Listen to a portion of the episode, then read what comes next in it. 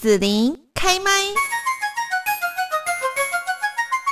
那继续呢，我们在节目这边哦，今天呢要跟大家呢来分享的就是一个蛮有意义的活动，而且呢这个活动是举办了全国第四届哦，吃一口永续二零二一第四届台湾学校午餐大赛。那今天在这边呢，我们就是来邀请到了主办的协会大享食欲协会陈如伟研究员来跟大家分享今年的整个比赛的激烈状况哈。那我们今天现在呢就先请吴如伟跟大家来问候一下。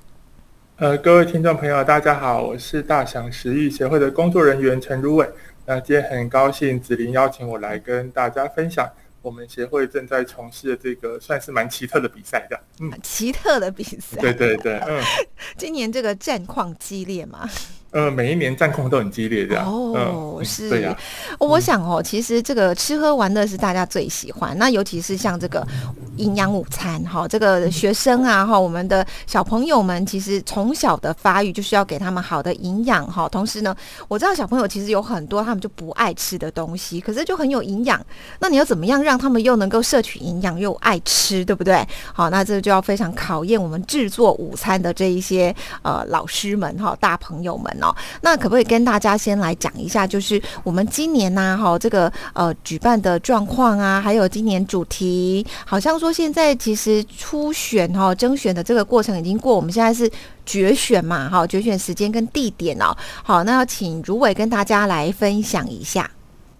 好，嗯，谢谢子林，刚就是开头介绍了一下学校午餐的状况。嗯，其实呃，我们呃协会举办的这个台湾学校。午餐大赛，它参赛的队伍哦，那基本上我们分成两种对象啊，一个是学校的营养师搭配厨师哦，现在学校小朋友的营养午餐里面一定都要有营养师帮大家设计菜单呐，哦，对。那另外一个是因为全台湾的营养师人数也没有那么多哦，全台湾大概五百五百出头左右的学校营养师，可是我们有三千多所的国中小，那显然的没有办法每个学校都有营养师，所以我们就另外设计了一个组别。让学校的厨师们，然后可以搭配，比如说这学校两个很厉害的厨师，他们就可以搭配，或者是在学校里面有一种职务叫做学校午餐秘书，因为它就是代替营养师的工作，帮小朋友设计菜单啊、检验食材。哦，那像这样的学校跟单位，我们就让学校营养师跟厨师可以一起来比赛。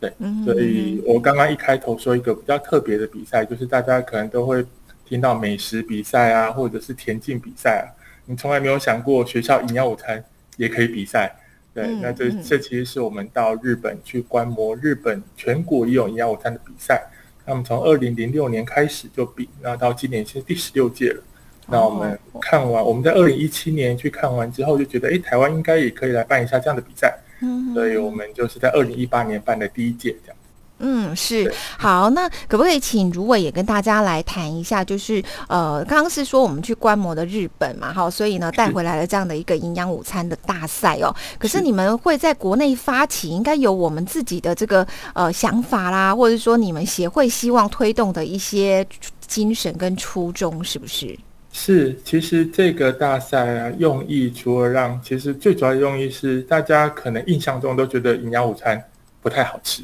你有时候问小朋友说啊，我讨厌吃三色豆。你只要问到大家营养午餐最恐怖的梦魇，就是三色豆啊，或荧光色的咖喱，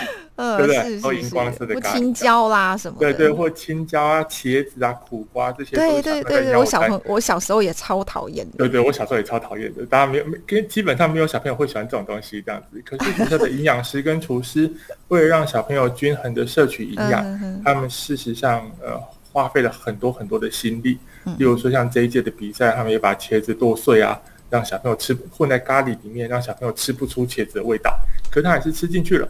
哦，那像这样努力在学校工作的营养师跟厨师，我们希望透过这样的比赛，让大家认识他们。哦，大家不要再想到营养午餐就是很难吃，事实上是有很多努力在付出的，默默在背后付出的营养师、厨师。学校的午餐秘书这样的人，所以希望透过这样比赛，让大家理解哦，原来他们也是很厉害的哦，不输饭店五星级的主厨这样。嗯，其实我们现在就是说，如果是在网络上面看我们的影片哦，大家是可以看到说很多丰富的这一些营养午餐的菜色哦。我刚刚其实还想到一个，刚刚没讲到，大家最讨厌小朋友最讨厌的就是红萝卜。现在很多大人其实还是都很讨厌这样子。是是是，对，所以就会有红萝卜，他们就会最常出现的菜大概是红萝卜炒蛋。但是每个厨师或队伍其实也会拿这个出来比赛哦，但他们就会利用他们的烹调手法，让小朋友愿意吃下去。这样，嗯嗯嗯，是好。那在这边呢，也要请主委哈，先跟大家讲一下，因为疫情的关系啦，像我们在这个呃，就是上，就是说今年年初哈，这个。春季到夏天的这个时候，其实几乎小朋友都没有在学校，对不对？哈，对。那所以说呢，这个营养午餐好像就我其实我那那时候就在想说，你们每年都在举办午餐大赛，好像就就蛮尴尬。今年不晓得能不能办。然后所以今年这样一开学，哈，就是秋季这边一开学就办了嘛。你们有没有受到一些疫情的影响？应该是说我们就是打刚出来蛋啊，就是想说到底能不能办这样子，但是。呃，不准备不行，所以我们还是照原本的这样准备，然后也希望在大家努力抵抗疫情的状况下，哦，那我们确实可以如期的举办。但是，一样的，就像子林刚刚说，在这样的疫情下面，我们当然是做好各式各样的防护措施。其实，像去年我们也办了，去年台湾也在疫情下嘛，只是可能没有像今年这么严重。对，所以当然的，像酒精啊、量体温啊这些各式各样的防护措施，对，我们今年依然会持续在做。那希望可以实体的举办啊，因为其实去年日本他们疫情比我们更严重，那日本去年跟今年都比我们更严重，他们去年还是举办的，但是为了延续传统啊，但是换了别的方式去选出他们的名次，那我们希望我们台湾这边还是有一些实体的活动，大家比拼起来会比较有意思，这样，嗯，所以也。跟选手啊，还有我们这边一直在想说，怎么样让大家，毕竟大家是每天在学校里面帮小朋友煮饭的人，哦，他们的健康、安全、卫生呢是第一考量的。对，嗯，是好，那我们要请如伟呢，接下来跟大家哦来分享一下，就是我们往年呢办过的午餐大赛哦，有哪一些呢不错的作品呐，或者是说幕后发生一些有趣的事情，可以跟大家来分享一下呢？好啊，嗯，像嗯，刚忘记提，我们今年。嗯，大赛的决赛的日期是十月十六号跟十七号。那其实这两个日子，尤其是十六号，是一个非常重要的日子，叫做世界粮食日。哦，这是全世界联合国定的一个，在这个日子里面，我们关心各式各样的粮食啊、饮食的议题这样子。那我们今年刚好比赛时间就落在这一天，我觉得还蛮有意思的。那如果以去年前几届来说，我觉得呃，除了冠军以外，哈，我们冠军是十万元的奖金。然后，另外第一届、第二届呢，还带冠军队伍到日本去看日本全国的营养午餐的比赛。嗯，所以其实不只是奖金的部分，还有建学的部分，前面两届都会。那从第三届去年开始，因为疫情，今年想也不能去了，但是没关系。如果你有朋友或者你明年想要继续参加的，我们这个资格都会保留，会带大家一起去。好，我觉得这是一个非常难得的机会，这是第一个比较有趣的事。那第二个是呢，我们从第二届二零一九年开始加入了全家便利商店的鲜食部的部长，他担任我们的评审，所以呢，他会从所有的作品里面去挑出他觉得可以变成全家商品的。哦，所以在第二届他就挑中了我们当年的冠军，就开发了一个叫做高效餐盒，它真的变成便利商店的一个呃便当。哦，那我们从来没有想过学校午餐可以变成便利商店的便当，对，啊，据说销路还蛮不错的。那现在还有机会买到吗？呃，没有，它就是年度限量，很残酷的商品这样。但是，对对对。然后像去年，去年全家的部长，鲜食部的部长，他也选出了他们的呃想要变成鲜食的产品，刚好也是去年的冠军。所以今年五月呢，就推出一个叫做鸡肉亲子冻大口饭团。我不知道大家在全家有没有看到这个，上面会有一个 logo，就是会写第三届台湾学校午餐大赛。哦，那目前少量的应该因为已经三个多月，现在已经是九月了嘛？那大家听到的时候可能是九月底或十月，大家也许可以去全家试试看，还有没有这样的饭团可以试试看。我觉得还蛮有意思的。那今年一样也会延续这样子的传统，让大家看看，嗯，营养午餐也是可以变成便利商店的鲜食商品的。嗯哼哼哼，是好。那在今天的这个节目这边哦，当然就是也要再请如伟来谈一下哈。协会其实要举办全国性的这样的一个午餐大赛，我想其实要动员的一些人力啦，或者是说工作，其实都呃非常不简单哈。那尤其又是各校哈要踊跃参与，对不对？还要评审哈，你还要去很多很多的这个单位跟资源的结合哦。这么努力的办这个午餐大赛哦，有没有一些后续的发酵啦，或者是回想哦，可以跟大家来分享一下呢？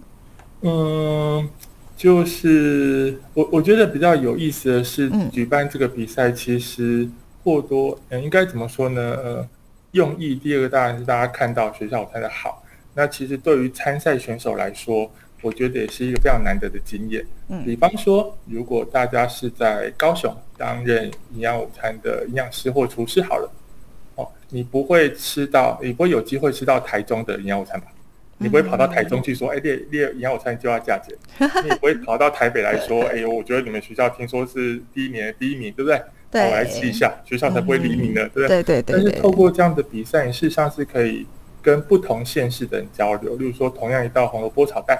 或同样一道蒸蛋好了，我们南部的做法、中部的做法、北部的做法，甚至离岛的做法，搞不好都会不太一样。嗯，哦，大家就想说，哎，离岛他们搞不好加很多海鲜，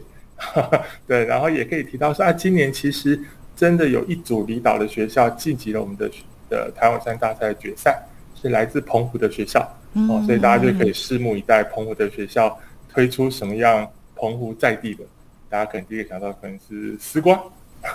对，好，所以大家可以看看里面的样子。我觉得是第二个比较有趣的事。那第三个呢，我们也从选手那边学到了很多事。哦，就是像我们去年底跟今年初推出了一个可以把虱目鱼分开的虱目鱼分解布偶。好，大家可能我不知道在网络上有没有看过这样。好，那这个虱目鱼布偶的起初发想就来自于第二届有一个学校营养师，他们来自台南。那台南来比赛都拿 K 萨巴鱼，对吧？台南、高雄的学校来比赛都拿石目鱼，所以他在食育教学的过程当中，就跟大家介绍说，石目鱼有两百多根刺，石目很多刺，但是没人知道多少根刺。后来我们就觉得很有趣啊，哎哎，原来我们可以把石目鱼把它拆开来，让小朋友去练习。所以我们花了从那一届花了两年多的时间开始想，开始制作，所以也做出了我们自己协会第一个食育教学的教具。然后我觉得这个也是互相的教学相长，它不光只是一个竞赛，我觉得是交流啊，大家互相学习的成分，事实上是还蛮多的这样。嗯，是好。那今天呢，我们在节目这边哦，来邀请到就是大享食欲协会的陈如伟研究员来介绍呢，我们今年所举办的“吃一口永续”二零二一第四届台湾学校午餐大赛哦。那最后这边，我想其实今年我们主题定“吃一口永续”嘛，哈，刚好像都还没跟大家谈到为什么会定这个主题呢？好啊，嗯，这个就是如果大家。有小朋友在学校念书，对，小学或国中，他在课本上，就是像一零八课本里面都会谈到联合国的永续发展目标，哦，它是一个十七项的永续发展目标，里面当然有负责任的消费行为啊，例如说就是吃在地、吃当季，那我们注重性别平等，注重环境生态、水中、水上、陆地上的生命，哦，这样的一个联合国的十七项永续发展目标，嗯那它从二零一五年开始推动。预计推动十五年，在二零三零年的时候会有一些目标，那我们就希望，哎，那我们就搭配了联合国这样的一个全世界在推动这种 SDGs 连永续发展目标的精神跟行动，我们就把今年的主题定成吃一口永续。我们怎么样在小朋友的餐盘里面，哦，让他们去吃到对环境友善的食材，然后认识家乡的文化，哦，认识在厨房里面辛苦劳动的这些工作者。哦，认识我们怎么呃不要太浪费食物，好，那甚至认识其他不同国家的文化，这我觉得这都是学校午餐里面可以做到的。那我们也希望我们的台湾学校午餐比赛，哦，可以发挥这样的功能，让全世界，让台湾甚至全世界都可以看到台湾的饮食文化，跟我们在学校提供的这些饮食的教育啊，还有吃的食物这样。嗯嗯嗯，是。好，那我们今天在这边呢，最后就是谢谢大享食育协会的陈如伟研究员来跟大家分享今年二零二一第四届台湾学校午餐大赛吃一口永续哦。好，那我们现在呢就是期待决赛的时候呢，看看到底是谁会胜出哈？那是不是后面我们又可以去吃到他们这样子非常好吃又丰富的营养午餐哈？我们大家其他人都很期待的哈。大家可以关注我们协会大享食育协会的，不管是粉砖啊。脸书，然后甚至我们有台湾学校午餐大会的粉砖，哦，最新的讯息都会在上面，大家只要 Google 搜寻就可以找到。好，那今天呢，我们就要谢谢如伟喽，谢谢，拜拜。谢谢子林，嗯，拜拜。谢谢你让紫琳用节目的方式来陪伴你，欢迎继续关注紫琳开麦。对紫琳的节目有什么想法或回馈，请留言或私讯脸书紫琳开麦，或者加入 LINE 聊天室。Podcast 听起来还会不定期举办活动哦，我们下次见。